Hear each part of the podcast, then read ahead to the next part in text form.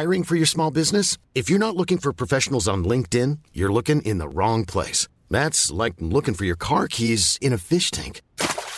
LinkedIn helps you hire professionals you can't find anywhere else, even those who aren't actively searching for a new job but might be open to the perfect role. In a given month, over 70% of LinkedIn users don't even visit other leading job sites. So start looking in the right place. With LinkedIn, you can hire professionals like a professional. Post your free job on linkedin.com/people today. Hey, it's Ryan Reynolds, and I'm here with Keith, co-star of my upcoming film, If, only in theaters May 17th. Do you want to tell people the big news?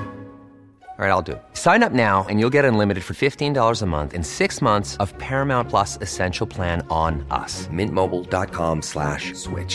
Upfront payment of $45 equivalent to $15 per month. Unlimited over 40 gigabytes per month. Face lower speeds. Videos at 480p. Active Mint customers by 5/31/24 get 6 months of Paramount Plus Essential Plan. Auto renews after 6 months. Offer ends May 31st, 2024. Separate Paramount Plus registration required. Terms and conditions apply if rated PG.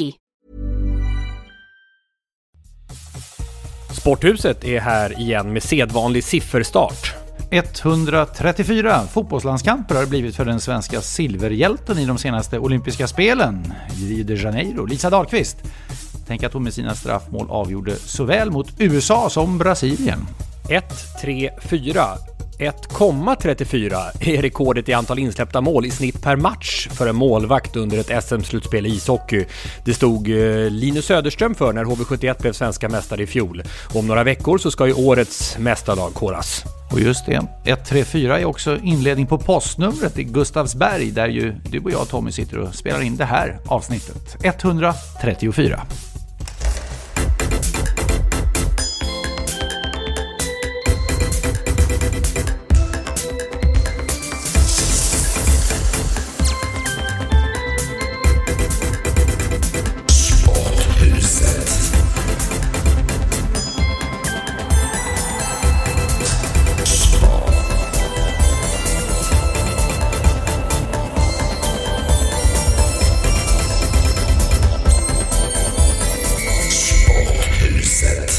Dessutom är Miro Zalar i ett Karlskrona som i alla fall enligt min väderapp Miro bara 1 plusgrad här i början av april. Det är inte mycket att hurra för ett ställe som kanske för Rivieran.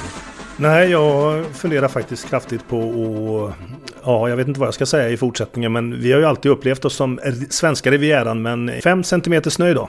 Oj. Annars är vi ju inne i april, vilket innebär att meteorologernas lysande formulering aprilväder kommer att användas på varenda prognos fram till sista i den här månaden. Jag väntar ju fortfarande på den så kallade meteorologiska våren här i Gustavsberg. Den brukar ju komma i snitt 16 mars till Stockholmsområdet, våren alltså. Och jag kan tala om den inte här ännu, men den närmar sig tydligen.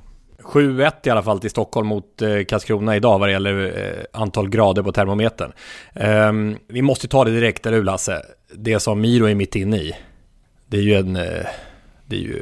vara en känslomässig.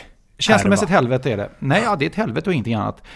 Miro, jag vet att för när vi spelar in det här så lirade ni igår Karlskrona mot Timrå och då vann Timrå i Blekinge. Och nu är det returmöte imorgon då blir det. För ett kalasläge som Karlskrona hade att avgöra. Ledde 3 till matchen i 3-2. Men alltså den här tiden emellan att gå och vänta på de här matcherna, Miro, jag lider verkligen med det därför att jag kan tänka mig att det är få saker som är värre. Ja, nej, det är fruktansvärt.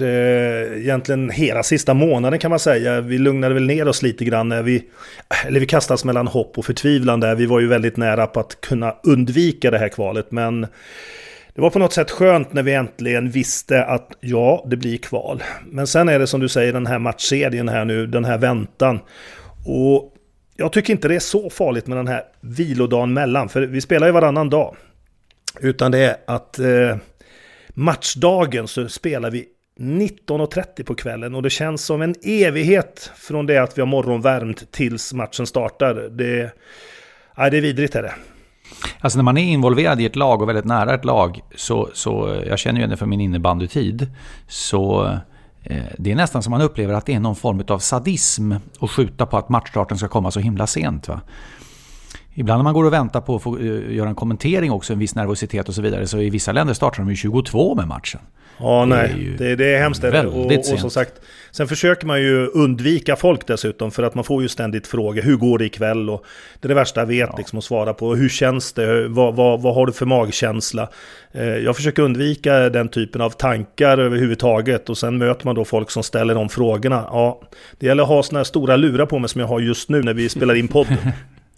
Men det är också lite grann det som vi behöver respektera, Tom, i det vi gör. Vi jobbar ju med det här. Nu jobbar inte jag just med den matchserien vi sitter och snackar om nu, men i grund och botten så jobbar ju vi i det här yttersta känslosvallet. Supportrar, intressenter, men också spelare och ledare som är i den här vardagen där det är så kolossalt viktigt, och det behöver vi respektera mycket i vår bransch. Ja, det tänker jag mycket på när jag ser sändningarna, för när man inte tillhör en klubb och så, här, så är det lätt att, om man har ett objektivt perspektiv, så är det lätt att man säger till exempel, åh vilken härlig match, i en sån här kvalmatch, om något lag har kvitterat med sekunder kvar till full tid. Och då ska man ju veta att det är väldigt många supportrar till den här laget som inte tycker det är dugg härligt. Med tanke på det precis har hänt. Så att man får inte liksom, man måste tänka på det känslospelet. Men jag undrar, Miro, nu när den här podden kommer ut och har alltså match 6 spelas, vi hinner inte invänta den och spela in podden, för den spelas ju onsdag kväll sent, som du var inne på. Så det kan ju vara så att när ni hör det här så är Karlskrona klart för SHL, men det kan också vara så att det väntar en 7:e och helt avgörande match. Men det här är på något sätt mer än en match också, med tanke på, det vi pratat mycket om här i Sporthuset tidigare, med tanke på den enorma ekonomiska klyfta som kommer vara, som redan är, men som kommer bli ännu större mellan SHL och Hockeyallsvenskan i framtiden, och som påverkar hela klubben, organisationen, kansliet, en roll som, alla roller som du har, Miro, alla spelarlöner, allting. Känner man av det, den grejen? För idrotten är en sak, men att det är liksom mer än idrott där på något sätt. Nej, men för mig är det så här att jag känner då att rent hockeymässigt, okej, vi skulle åka ner i Allsvenskan och vi kommer fortsätta och försöka då skapa ett bra lag och sådär, men vi kommer överleva som klubb, det är jag övertygad om. Och vadå, när vi gick upp i Allsvenskan så var det otroligt stort. Det är ju ändå näst högsta ligan, och det är en bra liga, så att för mig är inte det egentligen det absolut viktigaste, utan det är ju de här extra pengarna som alla tjatar om, som man tror då ska ner i spelarleden och att det kommer höja lönerna. Jag hoppas verkligen att inte vi följer med den trenden, utan använder det och investerar då, så att vi bygger upp en bra juniorverksamhet och skapar en organisation som gör det möjligt för oss att spela på SHL-nivå så småningom igen då i så fall. Fick en fråga på Twitter här också. Vad gör du i båset egentligen? Du är ju någonting så ovanligt som en fystränare som står i båset på KKs matcher. Du har gjort det i alla tider egentligen. Vad är din roll i båset? Anledningen till att jag började vara med där, det var ju för att jag skulle lära mig hockey verkligen inifrån och förstå saker. Jag har alltid varit hockeyintresserad. Man sitter framför tvn, man skäller och gnäller för att herregud, nu blir de en man för mycket på isen. Varför sker allt det här? Man kan samtala med dem. Just nu kan vi, ibland så gör vi då tar lite blod där i, men det är inte det största skälet, utan det är mer egentligen att förstärka kanske det positiva som säger någon tränare, så kan jag. Det är inte så att jag går in där och styr på något sätt, eller det är mer i utbildningssyfte kan man säga var det från början, och sen nu är det mer då kanske liksom att jag är ett mentalt stöd, förhoppningsvis i alla fall, så får jag den feedbacken tillbaka från spelarna att de tycker att det är skönt. Vill de att du ska vara där, eller? Har de sagt det, eller? Ja, det finns spelare som tycker att det är skönt att höra. För min roll är ju egentligen att vara positiv hela tiden, och när de gör dåliga saker så behöver vi inte förstärka det på något sätt. De känner i regel, gör man en indianare så behöver man inte någon tala om det för dem att de inte borde göra det, utan snarare då förstärka bra saker. Men är du lite good guy där, som en materialare ibland har rollen i olika lag, det vill säga att tränaren är man ibland lite lack på, fan jag blir bänkad här, jävla skit, och så går man och snackar med materialaren och säger så här, jo men du vet hur det kan vara, om man får lite den typen av stöttning. Man är lite, vad ska vi kalla det, lite halvspion sådär, men när vi tränar fys och sådär så kommer det ju fram, grabbarna snackar och de är inte speciellt oroliga för att jag ska höra vad som sägs. Jag tar med mig den informationen, levererar den ibland till tränaren och säger så här säger grabbarna att de mår, så det här tyckte de var mindre bra, och sen är det ju upp till tränarna att ta till sig den informationen. Antingen då så säger de nej, det är jag som bestämmer. De ska inte vara med och besluta om de här grejerna, eller också säger de ja men det där var ju inte dumt, det där kan vi ta till oss. Sporthuset 134. två av de största svenska NHL-spelarna under, ja, på den här sidan millennieskiftet kan man säga. Nämligen bröderna Sedin, tvillingarna Sedin, som avslutar sina respektive karriärer i Vancouver efter 17 säsonger i National Hockey League.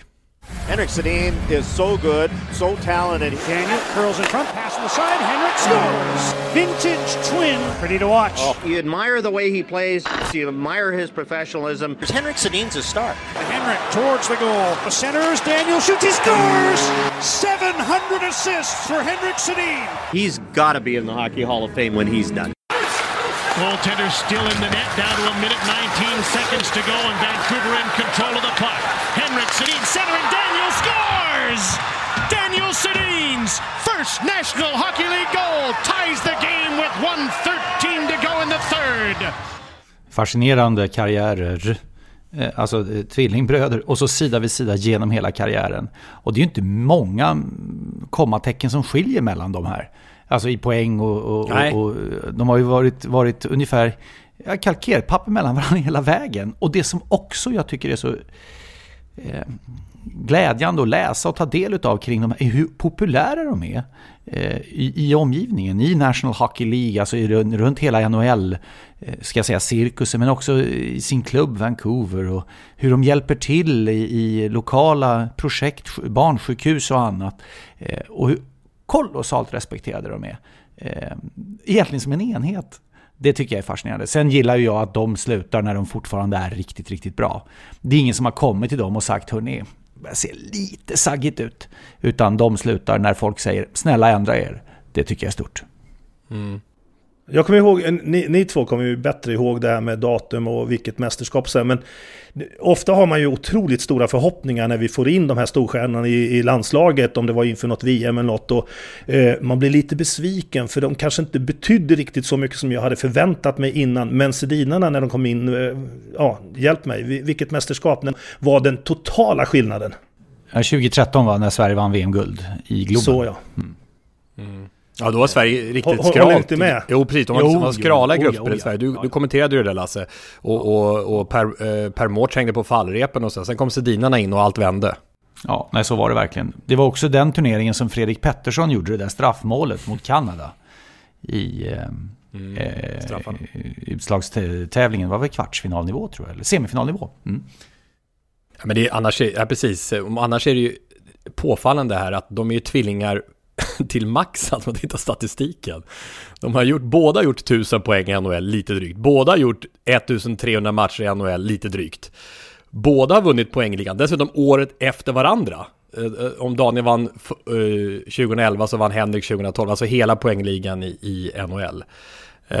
Och de gick som 2 och 3 efter varandra i draften. De hade ju förmodligen varit 1 och 2 i draften. Det var något byte där med som gjorde att Vancouver ville ha båda, för det var ju också ett önskemål från tvillingarna att komma till samma klubb, så att de har ju följts åt på ett maximalt sätt verkligen. Du, apropå fysträning och ishockey, Miro, vi önskar tvillingarna Sedin såklart lycka till med verkligen. Livet utanför ishockeyn, som kommer om redan några matcher i och med att Vancouver håller på att missa Stanley Cup-slutspelet.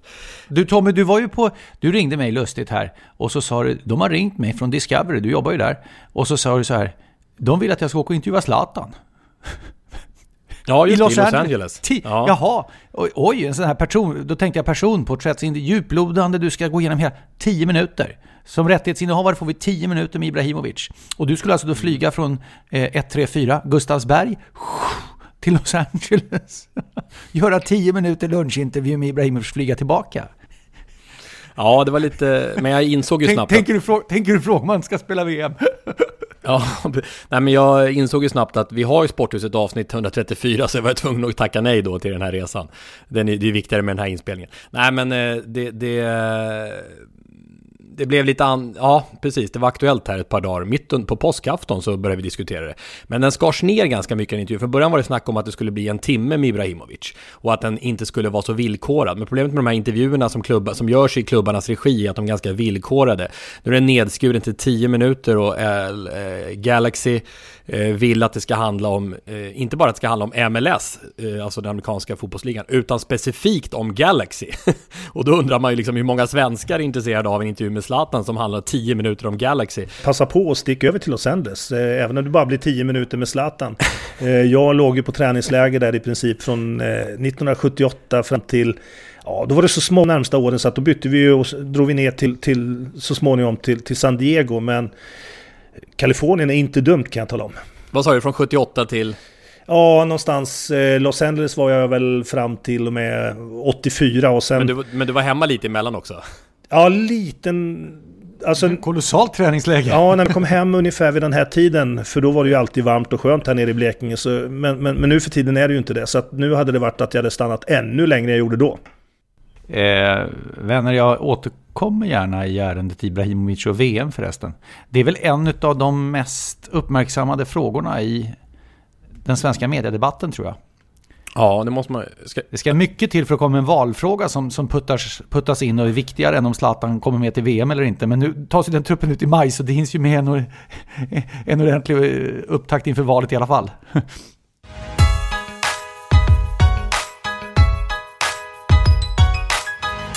Högt i tak i sporthuset. Ja, men ska vi hålla lite på Ibrahimović ändå, även om man gärna vill hela tiden ha honom i blickfånget. Ja, vi gör det. Vi fortsätter prata om det vi hade förra veckan. Nu när vi ändå har dig här, Miro. Det blev ju ganska bra tryck på sociala medier, @sporthuset till exempel. När det gäller det här med 16 weeks of hell. De visade sig ha ett egna konton och sådär också. Den där träningsmodellen som Thomas Johansson har satt igång. Stefan Schwarz har lyft det här. Och Erik Granqvist, expert på Viasat, före detta målvaktstränare, visade sig hålla på med 16 weeks of hell. Patrik Ekwall har gjort det, många. Det har blivit en grej. Vilken fruktansvärd... kostmässigt. Ja, vad sa du, Lasse? Ja, men vilken fruktansvärd rubrik.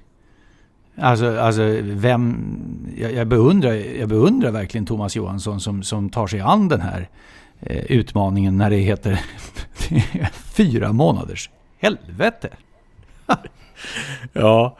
Och... Men det kanske är just det som gör att de nappar på det. Jag tror att har man lite tävlingsinstinkt i sig, så är det liksom en begränsad tid. Man ska gå in, det är lite grann som under deras karriär. Att nu jäkla gäller det. Det finns ju mycket saker man var tvungen att göra som aktiv som man kanske skiter i senare när man har lagt av. Så det fyller ju sin funktion definitivt, liksom att man kan peka på det här ska vi genomföra, så här lång tid tar det och de här resultaten kommer du få om du lyckas genomföra det. Och Schwarz har ju visat upp sin nya superkropp. Det var det som fick det här att lyfta lite grann. Stefan Schwarz, han har ju lagt upp så här före och efter 16 weeks of hell. Och det fick det att dra igång. Alltså man gick ner 20 kilo ungefär från 98 till 77 inom loppet av de här månaderna då. 2,5 månader och sånt där. Och dessutom så ser man ju då att han ser väldigt... muskulös ut. Det handlar ju dels om kosten förstås, där man får bara äta mellan 12, alltså vid lunchtid, och 8 på kvällen. Sen är det fasta i 16 timmar. När det gäller träningen så är det egentligen ingen hjärta-lungträning. Det överraskar mig lite, Miro. Du får tycka till om det. 45 minuters powerwalk per dag i och för sig. 45 minuter powerwalk per dag. Så varje dag består utav ett, om vi då kallar det konditionspass, 45 minuter powerwalk, det får du bedöma, Miro. Men sen ett styrkepass på 75 minuter där man fokuserar på 2 till 3 muskelgrupper per dag. 3 träningsdagar på raken, vilar en dag, kör sen 5 dagar igen. Tar inte hänsyn till olika veckodagar och så. Så länge du går på någon diet, så vad som händer egentligen oavsett hur effektiv den dieten är, så blir du kostmedveten. Och egentligen då börja kontrollera vad det är du stoppar i det. Det är ju svårare än så är det ju inte. Sen är det ju frågan då, kan du leva med den kostupplägget resten av ditt liv? För det är ändå så, det är ju en livsförändring som man vill åstadkomma. Alltså byta vanor och annat då. Så att alla dieter funkar.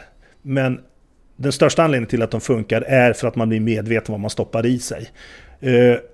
Att sedan träna uppe på det är ju självklarhet. Då förbränner du ännu mer givetvis än om du inte tränar, vilket gör då att du får en nedgång av vikt. Att man väljer i den här metoden att köra lågintensivt är förmodligen för att man vill stimulera fettförbränningen, och sen så vill man då se till att underhålla muskulaturen ordentligt. Och det är klart, har du mycket muskler så har du en hög ämnesomsättning. Så att det är klart som sjutton att det här funkar. Ingen tvekan det, men det finns en mängd olika sätt att göra det på. Sen är det frågan, är det sundaste sättet? Kan en idrottsman leva på det här sättet? Eller är det någonting för oss halvtjocka och ta efter? Ja, men jag tänker mer på motionsnivå. Jag funderar lite på dig, Lasse, till exempel. Jag har ju tjatat nu till... Lasse, du har gått ner jättemycket i vikt de senaste åren tack vare egentligen förändrad kost i första hand. Bort med socker och sådana saker. Dessutom kanske mer promenader och så. Med våra säger jag, hundar, torres och smilla.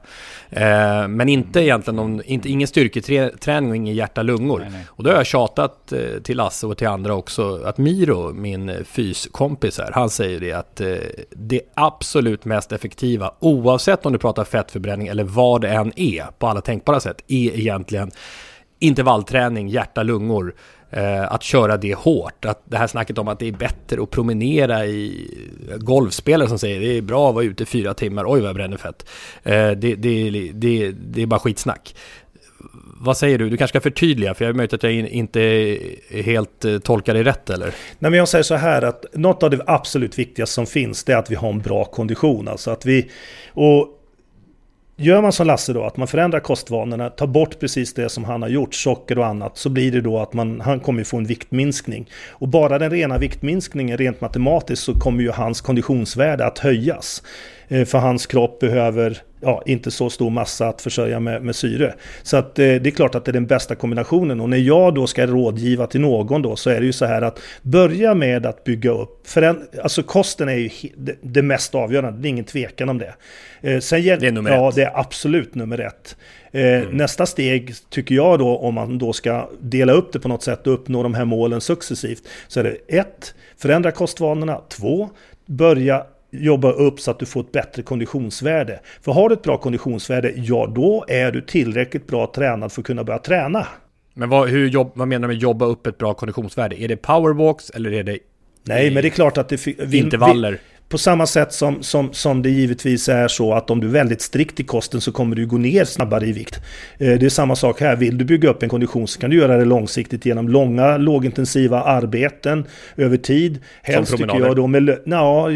Jag tycker att promenad är lite snällt. Det måste vara upp på powerwalk så att du höjer pulsen åtminstone en liten bit till. Gärna då att man cyklar, helst vill jag att man springer då eller joggar över lite längre tider. Men klart så 17 att intervallträningarna, alltså till exempel 4 minuters hård intervallträning, ger mycket, mycket snabbare konditionsförbättringar. Jag har ju mina 10 000 steg om dagen. Det är ofta med hundpromenad ju. Men det går ju absolut inte att säga att det tillnärmelsevis kan liknas vid något pulshöjande. Det tar ju rätt lång tid. De stannar ju i buskarna och luktar och har sig. Så att det är ju en väldigt strävsam och strosande upplevelse, ska jag säga. Men Lasse, erkänn att du känner att din kondition känns ju mycket, mycket bättre nu än när du var... alltså när du vägdes mycket, mycket mer. Ja. Nej, men alltså, att sluta med det här i grunden, socker, alltså godis och bullar och alltihopa det här, det har ju fått jag mår ju mycket, mycket bättre. Jag är piggare, alldeles utan tvekan. Det blev det bästa jag gjort. Och det gjorde ju inte jag för att jag ville gå ner i vikt. Jag såg ju inte särskilt plufsig eller stor eller tjock ut från början, eller kände mig överviktig, men det blev ju konsekvensen. Det hände ju bara. Så att jag har inget påskhelgen, inte i närheten av att vara någon marsipan eller påskägg eller något sånt, utan det finns inget kvar för det. Nej, det finns inte kvar. Det är jättekonstigt hur kroppen fungerar, men folk kan sitta och vräka i sig smågodis precis intill det som var mina favorit förut, de här svamparna med choklad på till exempel. Men jag är... det är liksom ingenting. Socker är ju väldigt snabba kolhydrater, det är ju inget positivt i det. Dessutom är det smakförhöjande. Så att det är väldigt lätt att bli beroende av det. Men samtidigt är det så att krigar man på det, då behövs det inte 16 weeks of hell, utan det räcker kanske med 3 weeks of hell och börja avstå sockret, så kommer kroppen att acceptera. Exakt så var det, Miro. Exakt så var det i mitt fall. 3 veckor. Det var precis det som hände. För jag bestämde mig för att jag kan inte hålla på och vräka i med kex och godis, bla bla bla och så vidare. Så då, jag gick och köpte en råsaftcentrifug och gjorde juicer av precis allt jag kunde tänka mig. Men 3 veckor var det. Sen var det som ett trollslag ungefär. Puff. Fanns inte intresse för den typen av stimulans. Och jag har egentligen motsatt scenario just nu. Jag tror inte jag pratar mer om det, men jag äter fruktansvärt mycket socker just nu. Ja, men det är säkert alltså. Varför det? Men det är liksom, man vågar knappt säga det 2018 för det är så ute att äta socker. Men jag är ju beroende alltså. Jag går ju runt och sliter i lådorna här och det är barnens godis då som ställer till det. Nej, men, från påsken till exempel då så det finns det godis kvar och då och så har de, när de har stuckit härifrån så liksom går jag runt och så får gömma godiset för mig själv, kastar upp dem högt upp i lådor sen ska jag nå dem, sen, som en parodisk figur så är jag upp och klättrar på kvällen och tar ner godiset. Samtidigt så tränar jag väldigt mycket och hårt så jag har precis ombytt liv mot Lasse. Alltså Lasse, du käkar bra men tränar inte. Jag tränar jättemycket men käkar dåligt. Och då är ju Lasses variant att föredra dem i då, eller? Ja, absolut. Välj inte mitt. Jag varken tränar eller äter sunt. Sporthuset 134. Ingen frispark. Zlatan Ibrahimović! Titta vilket mål! Zlatan Ibrahimović! Han har presenterat sig! Han visar! Det här är hans dag! Det här är hans lag! LA, you're welcome! Och det här är hans kontinent! Ja, det fanns många som tvivlade på när Zlatan gick till Galaxy, men ja, det tog 7 minuter innan han tystade dem. Lejonet har landat! Welcome to Zlatan! What have we just seen, guys? 3-0 LAFC in the lead in the first ever El Trafico. I'm sitting back saying Bob Braddock's going to have a triumphant press conference. Zlatan's sitting on the bench saying, no chance. 2 goals, 1 in the 74th, an incredible volley, 1 in stoppage time. I have not seen an entrance like this. I haven't seen a game like this. What an afternoon already. I mean, to contextualize, I think we're talking about one of the all-time great MLS games. The only other one that comes to mind was actually David Beckham's debut back 11, 12 years ago against the Red Bulls in that 5-4 game. This one is arguably even wilder. Some good adjustments from the Galaxy in the second half. Obviously, better play overall. But Zlatan. Ja, Ibrahimovic spektakulära fantasimål där han gjort förut. Det häftiga med, eller det notabla nu är ju att han verkar vara i fysisk återhämtad form efter sin svåra skada och sitt försök till comeback tidigare. Inte i tillräckligt spetsig form för att lira i Manchester United, men för att spela en avgörande roll i MLS i USA. Det var ju alldeles uppenbart. Jag har en grej här som är också en historia som händer just nu och som bygger på lite grann dag för dag och det senaste kom alldeles före inspelningen här. Zlatan till VM eller kan man ju fråga sig. Zlatan Ibrahimović har ju blivit delägare i ett spelbolag, Bet Hard Group, baserat på Malta, meddelade bara för någon vecka sedan att Ibra skulle fungera som ambassadör för spelbolaget och ersättningen för detta har angivits till runt 100 miljoner kronor medieuppgifter. Dessutom är Ibrahimović en av delägarna i spelbolaget. Och Olof Lund på Fotbollskanalen och min kollega i de allsvenska sändningarna signalerade redan under påskhelgen att whoops, vad blir det av det här? Svenska fotbollförbundet har ett nära samarbete med Svenska Spel. Hur ska de resonera när en av världens främsta spelare kanske ska representera Sverige i ett VM och är delägare i ett maltesiskt spelbolag? Hur var ligen? Och så då, Aftonbladet som plockade fram den verkliga dörrstängaren. Internationella fotbollförbundet FIFAs regelverk omöjliggör medverkan i VM för en spelare som är delägare i ett spelbolag. Så här står det tydligen i FIFAs etiska regler, kapitel 4, regel 25. Den måste jag slå upp här, ursäkta. Imponerande. Har du boken där eller? Vadå, har du deras etiska bok där hemma hos dig, alltså, i Gustavsberg? Spelare är förbjudna att äga andelar, aktivt eller passivt, i bolag, koncerner, organisationer och så vidare som marknadsför, tillhandahåller eller arrangerar sådana event eller transaktioner, vadslagning, gambling, lotterier eller liknande. Mino Raiola, den karismatiska agenten till Zlatan, svarade efter att han har tagit del av detta för en mer eller mindre verbal avrättning av FIFA. Han säger så här: det skulle inte förvåna mig om FIFA bestämmer sig för att spela fotboll med en rugbyboll imorgon om de har eget intresse för det. De har aldrig gjort något för spelarna, för klubbarna eller för sporten. Det kommer att fortsätta så, säger han. Och säger att FIFA är en icke-demokratisk organisation och den är icke-transparent. Och att regelverket som ska förbjuda Ibrahimović att spela VM bara är nonsens. I detta sammanhang hoppas jag bedömning i sak kan hålla sig till fakta. Tack och lov, säger jag, för ett etiskt regelverk även hos FIFA. Tack och lov, säger jag, att en VM-spelare självklart inte kan vara delägare i ett spelbolag och spela i VM. Det måste ju vara en grundläggande självklarhet. Så, VM-spel för Zlatan Ibrahimović. Sälj andelen på Malta. Raiola kanske kan köpa. Hade inte rådgivarna koll på det här? Till Ibrahimović, men han har ju ett pärlband av sådana. Det kan man misstänka att de faktiskt inte hade koll på det här. Det är den ena slutsatsen. Den andra är att de kanske inte skaffade sig kollen därför att de vet att han tänker ändå inte spela VM. Ja, du menar att, ja, precis. Men nu kanske börjar komma i ett nytt läge då, med tanke på att han visar plötslig form igen då. Ja, men exakt.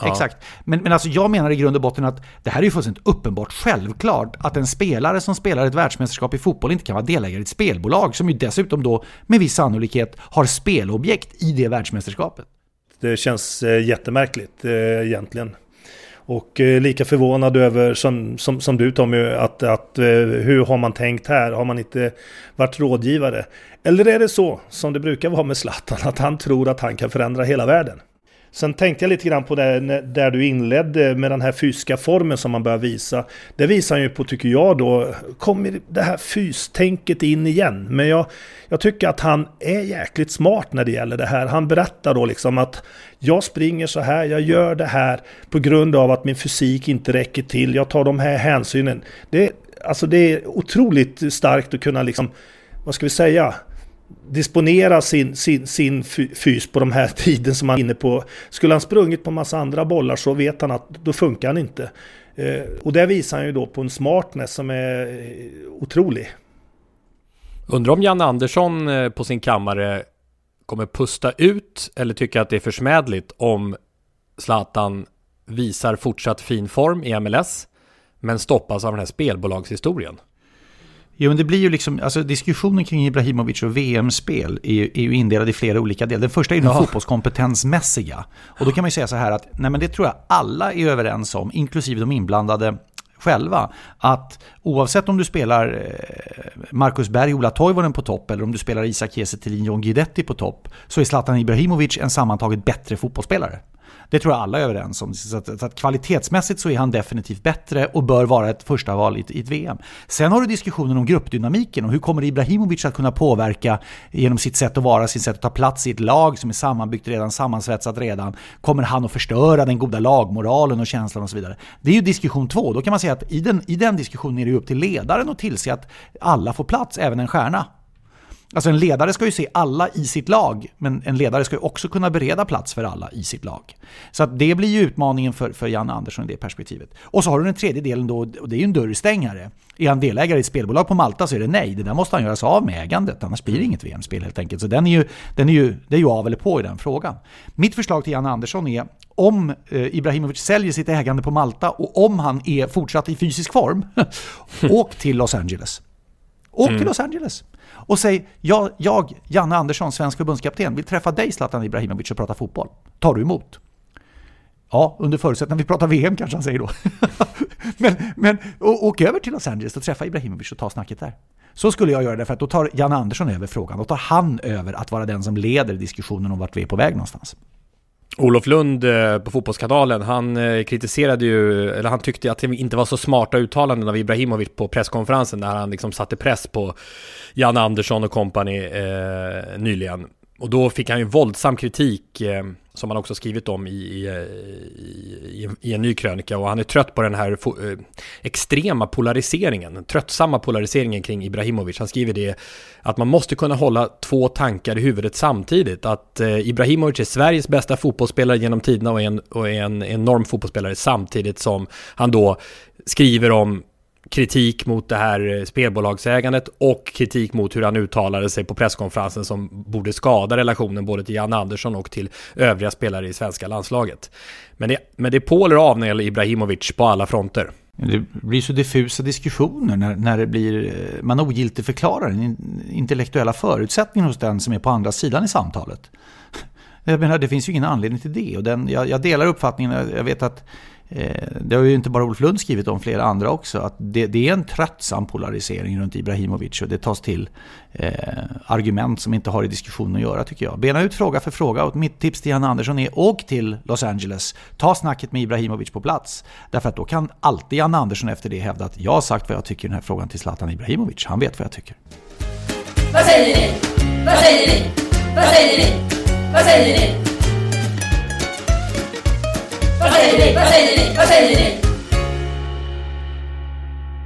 Åsikter kommer in till Sporthuset, @sporthuset på Twitter eller sporthusetpodcast.se. Det är alltså hemsidan, sporthusetpodcast.se. Där finns också kontaktformulär, ni kan höra av er. Det har till exempel Martin Stanler gjort. Det här är ett ämne som du har varit på lite genom åren, Lasse. Det här, apropå kommentering som vi pratade om för en tid sedan när vi hade den här podden hemma hos Elias. Då hade vi ju en liten minikommenteringsutbildning, om man ska kalla det, och Martin, han har funderat på hur sportjournalistiken ser ut i USA kontra Sverige.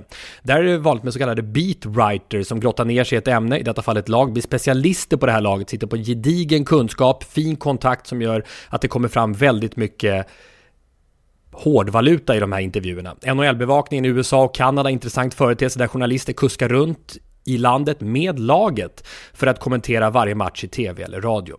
Nu till min fråga som ni gärna får diskutera. Hur skulle det kunna fungera i Sverige? Låt oss leka med tanken att Lasse Granqvist eller Tommy Åström till 100% skulle bevaka Djurgården, kommentera alla lagets matcher och verkligen ta sig in på insidan av Djurgården. Jag ser många fördelar med det här. Det är en dedikerad journalist som verkligen vet vad han eller hon pratar om. Objektiviteten går däremot förlorad. Men för min del så spelar det ingen roll. Jag tycker att det är bra med en kommentator som håller på Djurgården och vill att laget ska nå framgång.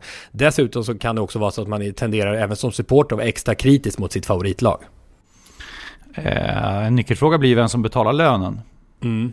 Alltså om Djurgårdens IF i det här fallet betalar lönen till journalisten som ska göra jobbet, så finns det en beroendeställning mellan klubben och journalisten. Eller om det är svenska hockeyligan i det här exemplet, så som den sammanhållande organisationen som betalar lönen till journalisten, så blir det en beroendeställning mellan journalisten och svenska hockeyligan. Det vill säga, ett oberoende innebär ju att jag kanske, om jag då är anställd utav Djurgården eller SHL i de här fallen, känner att men jag kan ju inte vara kritisk mot den hand som föder mig. Jag kan ju inte såga av den gren jag själv sitter på. Och då faller ju allting som har med journalistik att göra. Då faller ju allting som har med oberoende att göra. Man kan väl vara objektiv ändå. Alltså, fördelarna med att följa ett lag så nära är ju då att du verkligen har du har koll på grejerna.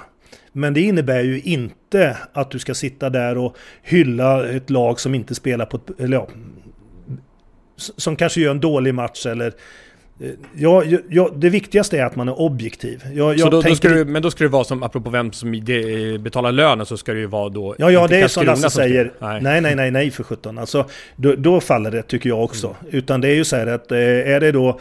Ja, objektiviteten är extremt viktig, och det är ju självklart då, får ju inte vara kopplad på det sättet att kommentatoren är i beroendeställning av den föreningen, absolut inte. Jag ser det mer lite grann då, jag är ju inte en journalistisk roll som expert, men jag tycker att det är stora fördelar att jag känner till och känner de flesta av de som håller på med friidrott, vilket innebär att jag har rätt mycket inside. För det kan man ju sitta och titta nu på tv-sändningar i lagsporter där experter kanske sitter då och säger så här tror vi att det är. Men vet man det egentligen? Vet man hur resonemanget finns där? Kommer du laget nära så har du ju en otroligt mycket större kompetens. Nästa ämne till @sporthuset. Det skulle vara intressant att höra era tankar om varför man sällan kritiserar funktionsnedsatta elitparaidrottssammanhang, alltså apropå Paralympics. Vanligt att man bara tycker att det är så fantastiskt, apropå ett ord vi inte gillar här, trots förutsättningarna. De är lika mycket elitidrottare och ska behandlas därefter. Det vill säga, bara för att de har en funktionsnedsättning så bedöms de inte med att det här är svagt och det här var ingen bra insats. Tankar om det, Miro?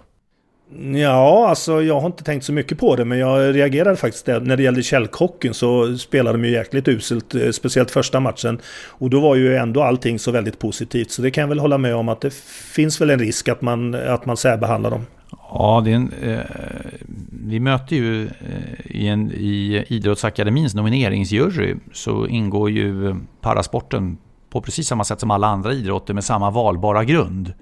Och det här är en svårighet i vetskapen och kunskapen och kännedomen om parasporten och vad innehållet är. Det finns många olika klasser, det finns många olika former av handikapp och det finns många olika därmed former av tävlingar.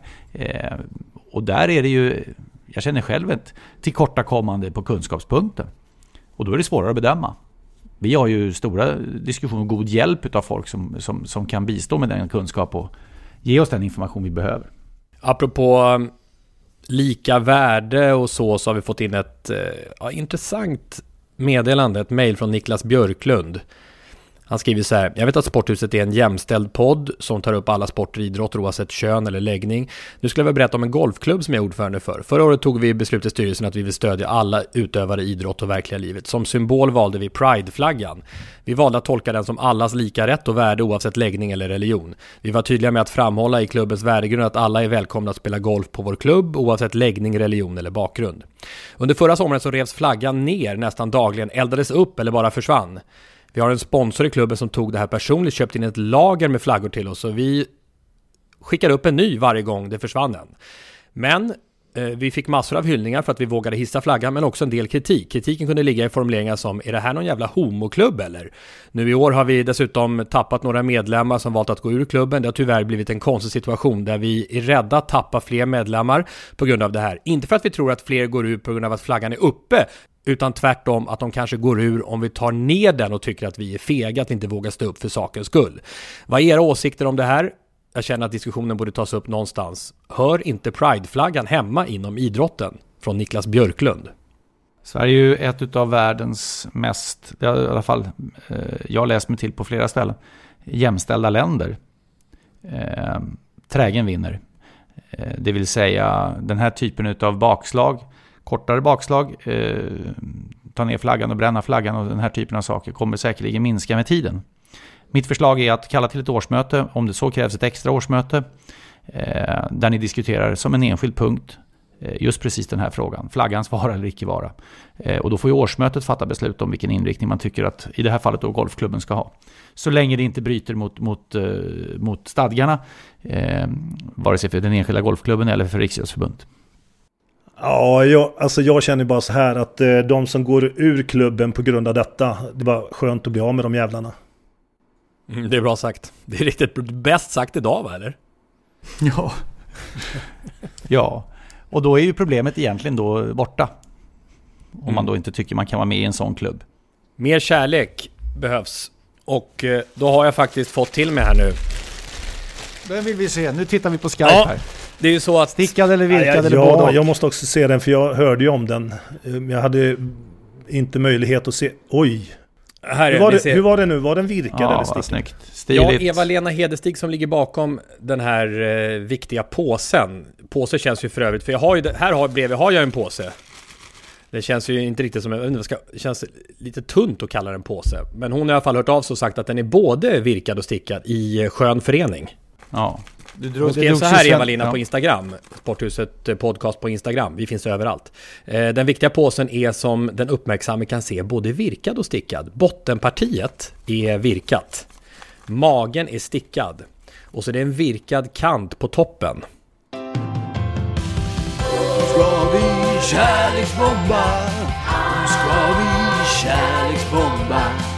Nu ska vi kärleksbomba. Jag älskar kärleksbomba, kärleksbomba, kärleksbomba, kärleksbomba idag. Förra veckan drogs en av svensk idrotts stora, får man tro. Sven Tumba. Det stod bara Tumba i och för sig på lappen. Och jag tror, Tommy, att det är du som har klivit fram och sagt att jag tar den kärleksbombningen av ishockeylegendarens, och andra idrotter också, Sven Tumba. Jag kunde valt att kärleksbomba platsen Tumba, men väljer såklart den viktigaste spelaren i den svenska ishockeyhistorien. Inte den bäste, men den viktigaste. Den förmodligen under sin tid mest folkkäre och som gjorde just ishockeyn till en folksport på 50- och 60-talet. Sven Tumba, eller Sven Johansson som han döptes till, han växte upp i Stockholm på Kungsholmen och Stora Essingen, flyttade som 10-åring till just Tumba. Några år senare flyttade familjen till Vigbyholm där han sedan fortsatte att leva under större delen av sitt liv, och där fick han smeknamnet Tumba. Smeknamnet blev så etablerat att han faktiskt sedan bytte efternamn från Johansson till Tumba.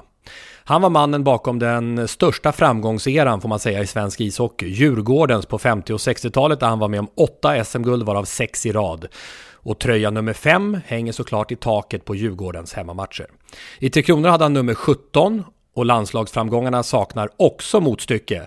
3 VM-guld, flest spelade VM-turneringar för Tre Kronor genom tiderna, 14 stycken. Flest mål i landslaget, 186 mål. Han var med i 4 olympiska spel. Mest omtalat är väl hans sista VM-guld i Colorado Springs 62. Mycket tack vare en annan legendar och pionjär, kommentatorn Lennart Hyland. Spelet igång igen, Blomé nu i egen zon. Passar rätt till Mårten Karlsson bland fram till Tumba. Tumba har det mittzonen nu. Passar på högkanten till Mäter som tvärvänder just före den blå linjen. Spelar bakåt, finner till Masen. Och Masen brann fram till Tumba. Tumba ut i blå linjen, blå vägen och skjuter den. Det var! Oj, ett sånt skott! Nilsson, Nilsson, nyställer och så på en ompunkt. Den kan glida in i mål, den kan glida in i mål. Den gör det! Den glider in i mål! Den glider in i mål! Och vi leder med 5-3. Nisse Nilsson med det klassiska avgörande målet i VM 62, Tumbas 3:e VM-guld.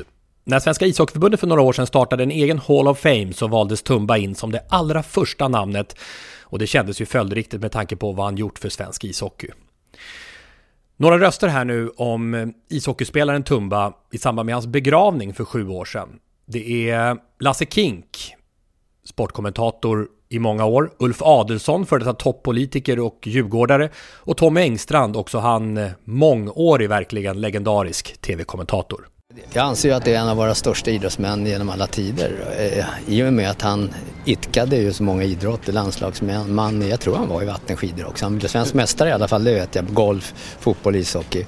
Och en sån entusiasm som han hade är fan helt fantastiskt. Jag är AIK-are och trots det så var han och Kurre Hamrin mina stora favoriter när jag var liten. Många har många olika fina minnen av Tumba. Vilket är ditt starkaste? Har du något speciellt? Tumba tog sats från egen zon, runda den egna buren och stack över hela plan. Över egen blå, över röda och den andras blå. Publikens jubel bara steg. Då och då hände det att det blev mål också på de där soloräderna. Det var ju en otrolig glädje när man fick vara med. Det är 3 personer som ligger bakom den explosiva utvecklingen för svensk ishockey, och det är borgarrådet för detta Helge Berglund som skapade alla hallar på 50-talet in i 60-talet. Det är Lennart Hyland med de fantastiska referaten, ishockeyreferaten, som det var en nydanande verksamhet som Lennart ägnade sig åt, och sen är det då Tumba som tack vare den här personligheten och hans oerhörda popularitet gjorde att folk fick upp ögonen för den här härliga sporten. Sven Tumba var så mycket mer än bedrifterna på isen. Han var mångsysslaren som hela tiden kom med nya uppfinningar och nya upptåg.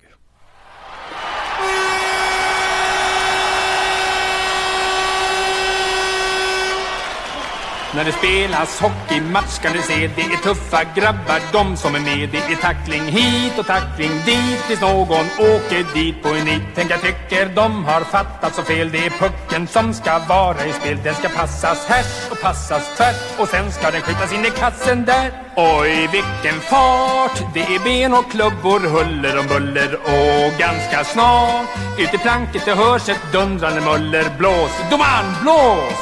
Det är någon som har ramlat om kuller, och i ett bås får syndaren sitta och se skamten ut.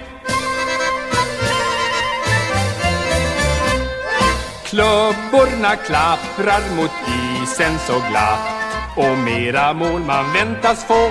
Heja Tumba och gå på. Smeknamn på killarna är populärt. Hockeypolkan. Sven Tumba spelade in den här låten 1963 i samband med hemma-VM i Stockholm. Och häng med här nu vad Tumba gjorde vid sidan av och efter sin karriär som ishockeyspelare. Han spelade in skivor, han skrev böcker, han var med i 3 filmer. Han hade ett eget radioprogram, Timmen Tumba. Uppträdde i folkparkerna, arrangerade tävlingar i vattenskidor runt om i landet. Han blev svensk mästare i fotboll för Djurgården och gjorde en landskamp. Han införde hjälm i svensk ishockey med lanseringen av den så kallade Spapshjälmen. Han kom på idén och startade TV-pucken. Han var med och utvecklade de populära bordshockeyspelen och så golfen. Sven Tumba, en av de som introducerade golfsporten för den stora allmänheten i Sverige. Det är ingen överdrift att säga att han precis som ishockey var den som framförallt såg till att golf blev en folksport. Och tidigt så la han en klassisk kommentar om golf. Det här är ju ett liv för vanliga människor, det är alldeles för roligt för att direktörerna ska få ha det för sig själva.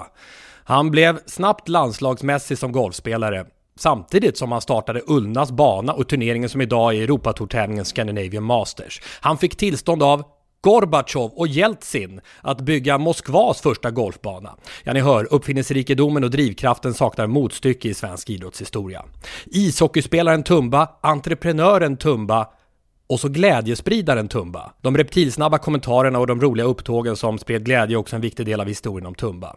När Tumba var i Moskva med sitt golfprojekt där så passade han på att inhandla en rysk pälsmössa.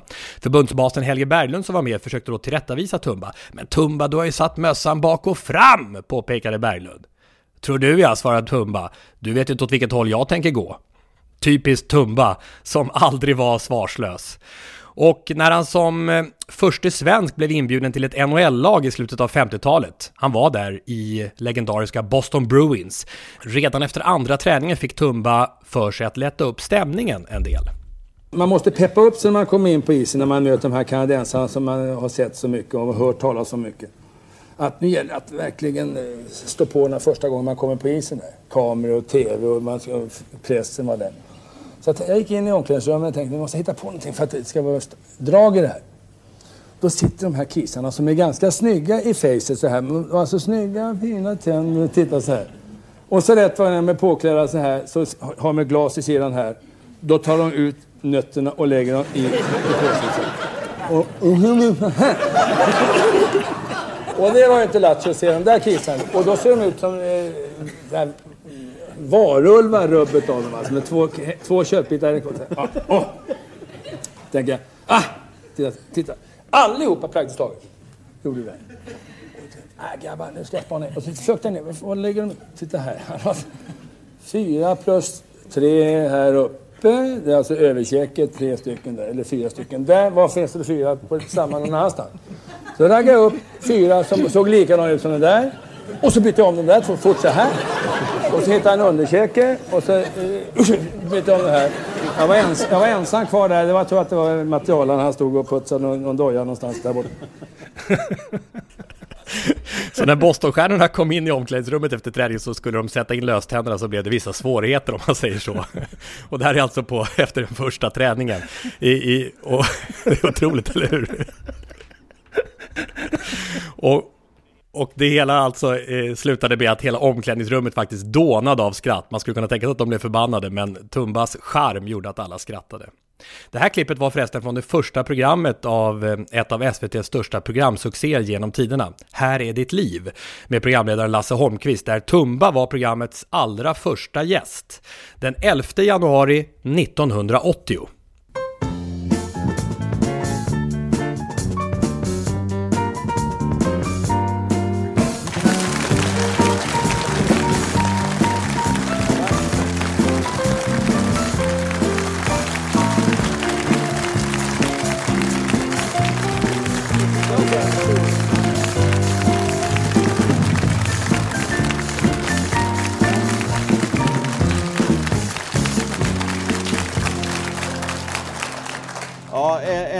Vill jag då säga, här är ditt liv, Tumba, och det fodralet får du en kassett till, en sån här tv-kassett till ett band på programmet när det är slut. Den sista intervjun med Tumba gjordes av Mats Strandberg på Radiosporten i samband med hans 80-årsdag, bara några månader före hans död. Och jag minns tillbaka på en annan tid och en kärlek till ishockeyn som är härlig att lyssna till. Det var gnistan för att komma ut på isen. Alltså man levde med, Alltså hockeyn var ju liksom en... Det var ens liv. Där la man hela hjärtat. Och det fina tycker jag är att jag visste hela tiden när jag kom in på isen att jag var ett stråvassare. Och den känslan tog jag ödmjukt hand om. Jag sa så här, nu ska du inte tro att du är någon jävla kanon för att du är så bra. Utan jag tog det som en gåva att jag kunde vara bäst. Och då bjöd jag mina kompisar på uppmuntringar hela tiden. Alltså man delar med sig. Va? Vi minns förstås idrottsstjärnan och idolen Sven Tumba som lyckades med det mesta han företog sig vad det gäller ishockey, fotboll, vattenskidor eller golf. Men ju mer förstått av Sven Tumba så bottnade hans popularitet nog ändå i hans personlighet. Entusiasten, glädjespridaren, idésprutan, liraren, den charmige virrpannan som på ett okonstlat sätt kunde få sin omgivning på gott humör.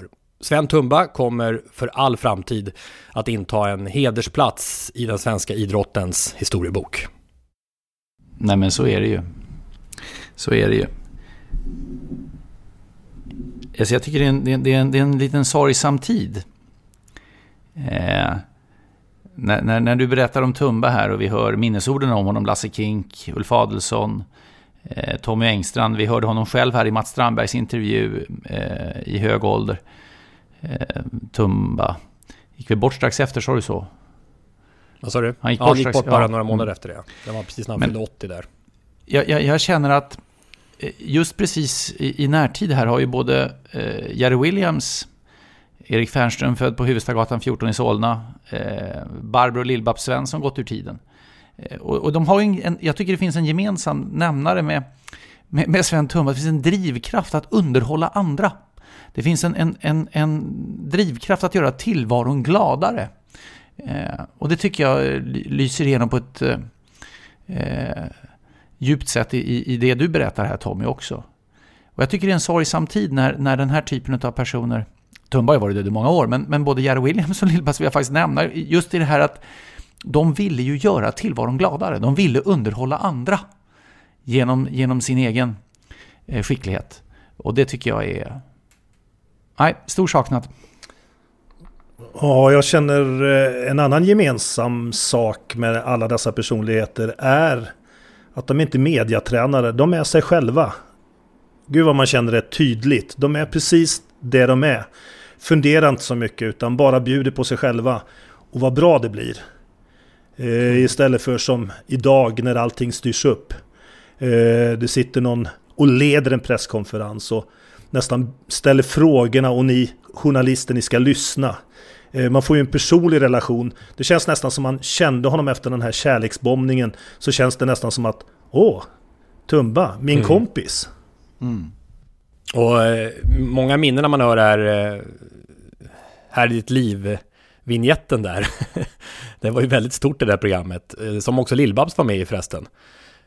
Och där alltså Tumba var den allra första. Han var premiärgästen i hela serien, vilket säger en del om hur stor han var. Lasse Holmqvists program. Som ju ägde svensk media mer eller mindre. Måste ju nästan höra den där igen, va? Jag är ju uppvuxen med det här alltså. Det är säkert många av våra lyssnare också.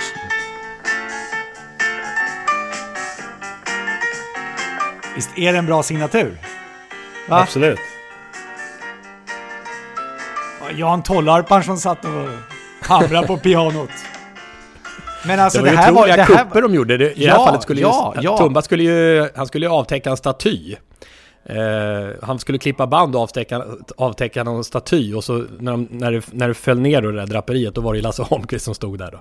Men alltså och så rakt i studion. Ja, men kommer ni ihåg hur det var? Alltså det här dominerade ju Sverige under du sa det mest populära, jag vet inte vilken tittning det var. Men det var ju alltså löpsedlar samma dag som programmet gick. Där det fanns ju gissningar om vem det skulle vara som skulle kidnappas då. Och det här gick ju lördagkvällar. Och jag tror inte de hade nog en öppen sluttid också. Vissa avsnitt blev ju väldigt långa. Det är ju någonting man kan säga har försvunnit lite, Lasse. Öppen sluttid. Det var liksom bara Lasse Holmqvist, liksom Bengt Bedrup. Alltså, de har en öppen sluttid. Vi som jobbar nu får aldrig en öppen sluttid. Nej, precis. Det är alltid en nedräkning. men var det inte så att Lasse klädde ut sig också? Jo, visst. Han dök ut. Ja, det gjorde han ju. Det var ju direktsändning, det var ju inte alldeles säkert hur det landade. Kom ihåg Barbro Lill-Babs Svensson, annandag jul var väl det, 83 i programmet, 34 år sedan och sådär, 35, som det slutade ju med att det kom in en parad utav hennes tidigare alla livskärlekar, inklusive de tre äktenskapen hon hade haft i det tillfället. Det var ju ett gäng karar i frack som kom in och sjöng. Vilken mardröm alltså. Och vilka rubriker det blev. Och vilken smäll det var. Vilken otroligt... Hela nationen skakade ju till följd utav det här tilltaget av Sveriges Television. Var det rätt eller var det fel? Var det pinsamt eller var det bra? Lill-Babs, denna suveräna, superproffsiga Lill-Babs, hon hanterade det också. Vilket finns med bland annat Anders Björkmans minnesord i Expressen till Barbro Svensson efter hennes bortgång. Mm, och den här glädjen, de verkar så kul. Rolle Stoltz och Lasse Björn kom ju upp i programmet där också. Det var ju sån... De hade så roligt på något sätt. Det var så... Ja, det var en annan tid på något sätt. Tänk bara i VM i Moskva 57. Det var kanske deras största bedrift när de slog Sovjet inför 50 000 åskådare utomhus där i den finalen. Och när de skulle köra nationalsången då. Och så hade de ingen svensk nationalsång. Så det var tvärtyst när Sverige hade vunnit. Och Lasse Björn kör... Nej, men vi kör väl den här. Helan går! Och hela och Tumba och company stämmer in i det där. Och ryssarna och tjeckerna står i givakt då. Ja, det är klart det. Vad skulle de göra? Tänk om det skulle hända nu. Det skulle bli ramaskrig. Ja, det skulle det bli. Den är inte riktigt lika effektfull ljudmässigt, men den är väldigt mysig, den här viktiga påsen som jag nu ska... Hur öppnar man den här? Ska man knyta upp den här fina... Ja, det måste man göra såklart. Knyta upp den här... Det turkosa påsen. Bandet. Och så ska vi ta ut en lapp till nästa vecka. Det är Jens Fjällström och Thomas Johansson. Jens kärleksbomba senast, så det måste bli Thomas tur. Vecklar upp lappen. Se om ni kan läsa vad det står på den här lappen. Lapparna borde också på något sätt förändras i samklang med att vi har en ny viktig låda till en viktig påse. Borde lapparna också vara broderade eller lite läckrare, tycker jag. Mike Tyson står det, va? Ja, Iron Mike Tyson. Ja, han är ju värd en kärleksbombning, va? Hans brokiga karriär är en av de största tungviktsboxarna genom tiderna, men också fängelsestraff och det efter karriären. En brokig historia, men under sin absoluta topptid i karriären så var han ju nästan, va, på Muhammad Ali-nivå när det gäller uppmärksamhet som tungviktsboxare. Ja. Men så kärleksfull kanske han inte känns. Nej, men man kanske kan kärleksbomba en del av hans karriär på något sätt. Det tycker jag definitivt att han är värd. Ja, precis. Jag måste ju ta... Då ringer du Thomas nu och så ger du honom en a week of hell. Mm. Jag tycker den är så jäkla bra, den här signaturen. Och nu när det var att du kom med Miro i Här i ditt liv. Nej, jag vill inte jämföra med det, men jag var faktiskt med i första programmet av Lilla Sportspegeln. Ja, just det, det var det. Det har jag sett klipp på. Det känns stort. Kjell Andersson var programledare, han som blev chef på TV-sporten. Ja, stämmer. Och det var ju någon, det var ju... Satt inte Grive bredvid där också? Att det var Kjell Andersson och så ser man dig där och så sitter Grive på kanten. Mm, det är inte omöjligt. Vi går in och kollar. Lilla Sportspegeln, Miro Zalar för premiärprogrammet. Vi säger så för idag, avsnitt 134. Tjofaderittan, tack för idag. Hej då, hej då. Lycka till med vädret, Miro. Tackar. Hej, hej.